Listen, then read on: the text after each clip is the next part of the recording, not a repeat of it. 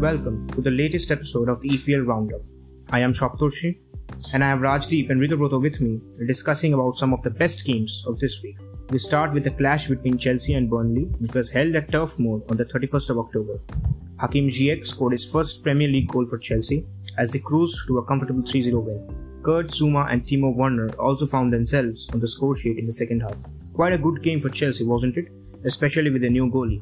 Yes, Frank Lampard's side have now kept four consecutive clean sheets in all competitions, and new signing Edouard Mendy is still to concede a goal since joining the club.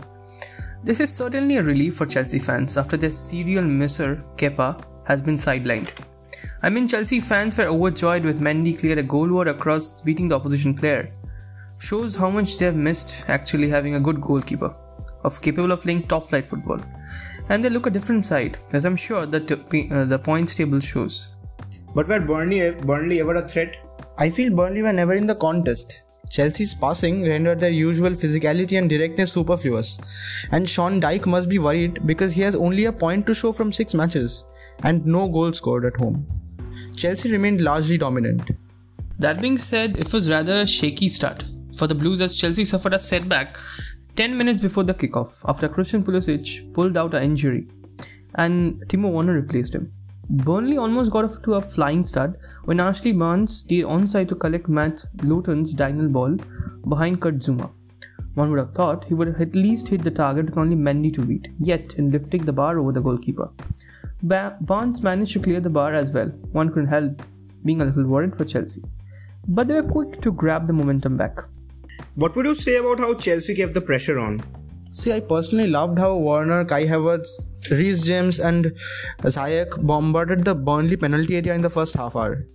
They made a series of penetrating passes and crosses, both of most of which were for Tammy Abraham. The forward brought the first save from Pope with a looping header, and he might have scored midway through the first half, but for an alert block by Charlie Taylor.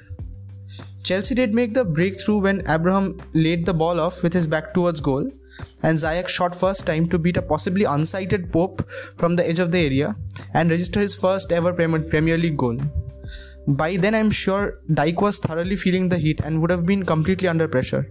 You know, which is why he made an attacking substitution at halftime, sending on Jay Rodriguez in place of the ineffective Stephen. Mason Mount brought a save from Pope after quick passes with half a dozen Chelsea players linking with each other with impudent ease. It was sort of free flowing football that deserved a more incisive conclusion. I felt Chelsea were short of clinicality in front of the goal. Exactly. I feel that for all their domination, Chelsea needed a second goal. When it came just a couple of minutes after those Burnley chances, it was not from flowing football, but from their opposition's inability to defend a set piece, something an old centre half like Dyche will find infuriating. Mount crossed in from the right and an unmarked Zouma scored with a firm header. But wasn't that the end for Burnley suffering, was it? Yeah, it soon got worse for the home side as Ashley Westwood's pass down the left was found by Reece James, who found Ziyech to set Werner up free in the area. And Werner had time to transfer the ball to his right foot, and Pope had no chance because we all know what Werner's right foot is capable of. But one thing I did find slightly controversial was that offside call that, you know, uh, Oliver Giroud faced after coming on and scoring. Was that really legitimate, do you think? But if you have seen the replays, you'll see that Oliver Giroud was actually correctly flagged for offside after beating Pope. But overall, Chelsea should be happy as they're flying high again, as Lampard didn't fail to point out. He said that they had controlled massive parts of the game and he was happy with their performance, and it proved that they were on the right track. A side they, that should be worried, however, is Burnley, as they've just failed to find form. Exactly so. Burnley's winless start has them stuck at the bottom of the table after their opening six. Six games. But manager Sean Dyche says that there is no question of his team panicking. He says, I don't panic in general, to be honest. I'm not that sort of fella. And I think that's true to some extent. You know, panicking won't really change anything. Structure, organization, and hard work, these are the things that actually you need to change your fortunes. And this is what Burnley will have to depend on. Next up, we had Liverpool versus West Ham. Liverpool faced West Ham at Anfield. They bet the Hammers 2-1 with Salah and substitute Jota, stealing it, even being one goal down. Uh, we are seeing the depth in Liverpool's squad this season. Exactly, the all reliable front three were not able to turn the tables, so Klopp had to introduce some players from the bench and they brought the three points home. Shaqiri and Jota changed the game for Klopp. Both of them had a great time. They started blazing the guns from the beginning. There was a build-up with Salah, Jota and Mane, but the goal was ruled out by VAR. And it was Shaqiri whose cheeky pass led to the finish. Shaqiri sounded happy after his part in the game. Exactly, there's a lack of goal threat from this Liverpool side we are seeing. See, we are talking about the front three, but it's basically only the wingers who actually do the jobs. We can't really expect goals from this midfield because players like Naby Keita and Thiago Alcantara are left out injured. Even Van Dijk is out, so there is less threat from corners also. Bobby Firmino gets a place in the starting 11 due to the different aspects of his game. A striker expected in uh, that who is playing in a club like Liverpool is expected to reach double figures of goal every year. And you've seen players like even Philippe Coutinho, who is not a striker, register those huge numbers. So of course a striker will have to give more goals. The only reason that Bobby is playing is his ability to create space for Salah and Mane drop, dropping back, as well as helping the midfield guarantees his spot. There were some questions regarding Jota's signing in the summer, but I do have to say, Klopp knows his boys. Yes, certainly. Jota becomes the second player to uh, score in all of his first three Premier League appearances at Anfield after Luis Garcia. Our listeners will be familiar with the name as he had been the marquee player for at ATK in the inaugural season of the India Super League. Uh, is giving competition to the front three for a spot in the starting lineup, and his pace and ball control is really some serious threat going forward. Firmino must might lose his spot. Uh, how do you think Jota can fit in the starting eleven? His favorite position is the left wing, which is occupied by Sadio Mane. So if we keep Jota in the left and Mane can play centre forward, Jota can also play in Firmino's place as he had done in the Wolves days. What do you think about uh, Salah's penalty? I think the challenge by the Congo international Arthur Masuaku was rather a clumsy one. It was minimal contact, but Salah's theatrics, as we know, won him the penalty. The VAR was also on the red side, and we know that Salah never disappoints from a penalty. He is always good at spot kicks. We're still not talking about the unsung hero, Nathaniel Phillips. Yes, he was going to leave the club in the summer transfer window, and now he's starting alongside Joe Gomez in absence of Matip and Van Dijk. The goal Liverpool conceded was even Joe Gomez's fault. Phillips was the man of the match. That says it all, I guess. Next up, we have Manchester United versus Arsenal at Old Trafford. Arsenal ended their 14 year old dry run by winning away from home at United. The last one in 2006. Phew, long time. The match didn't have a lot of goals and it was one Aubameyang penalty that sealed the deal for the Gunners. United tried to rally but came no close to an equalizer. Then when Donny van de Beek's cross flicked off Mohamed Elneny and then into the face of goalkeeper Bernard Leno before bouncing to safety off a post. It was not the greatest contest between the two clubs, who used to fight it out for the biggest prizes but are now a pale imitation of their former selves.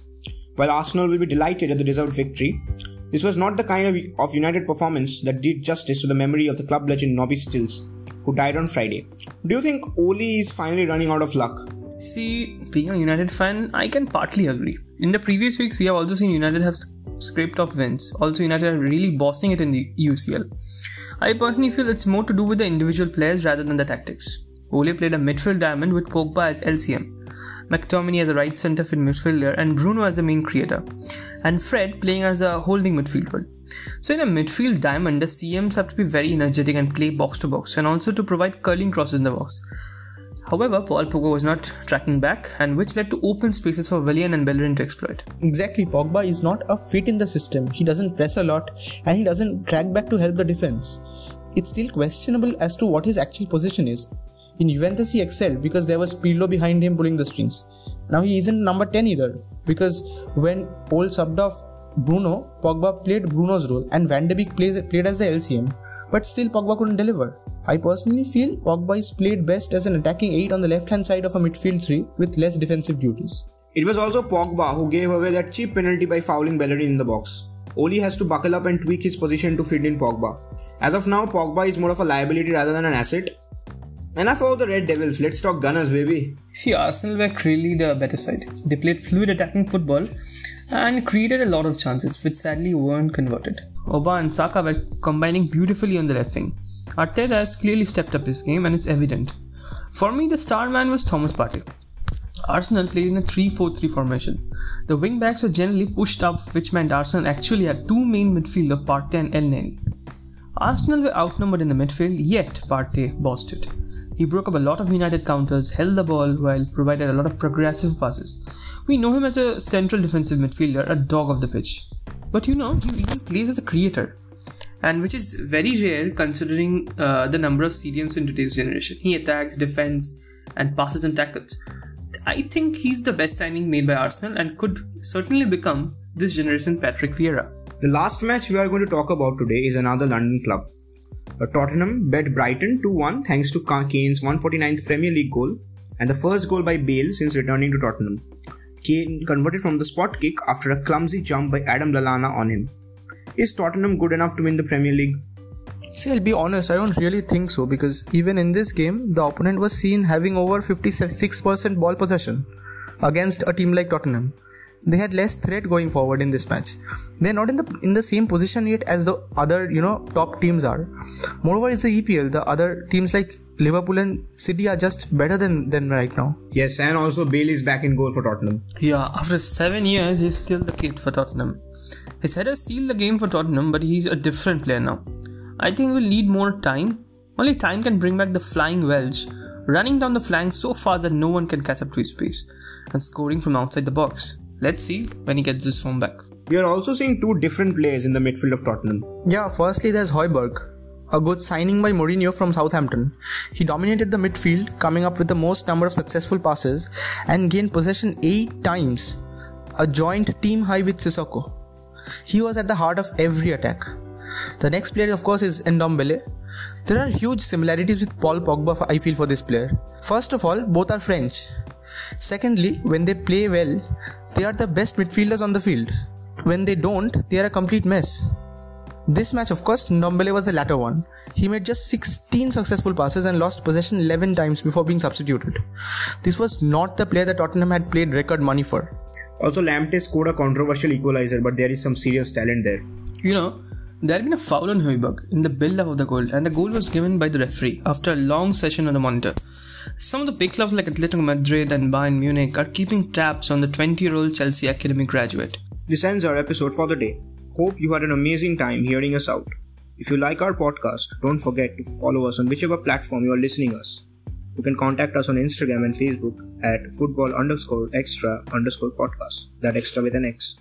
Your reviews will be appreciated. Until next time, stay safe.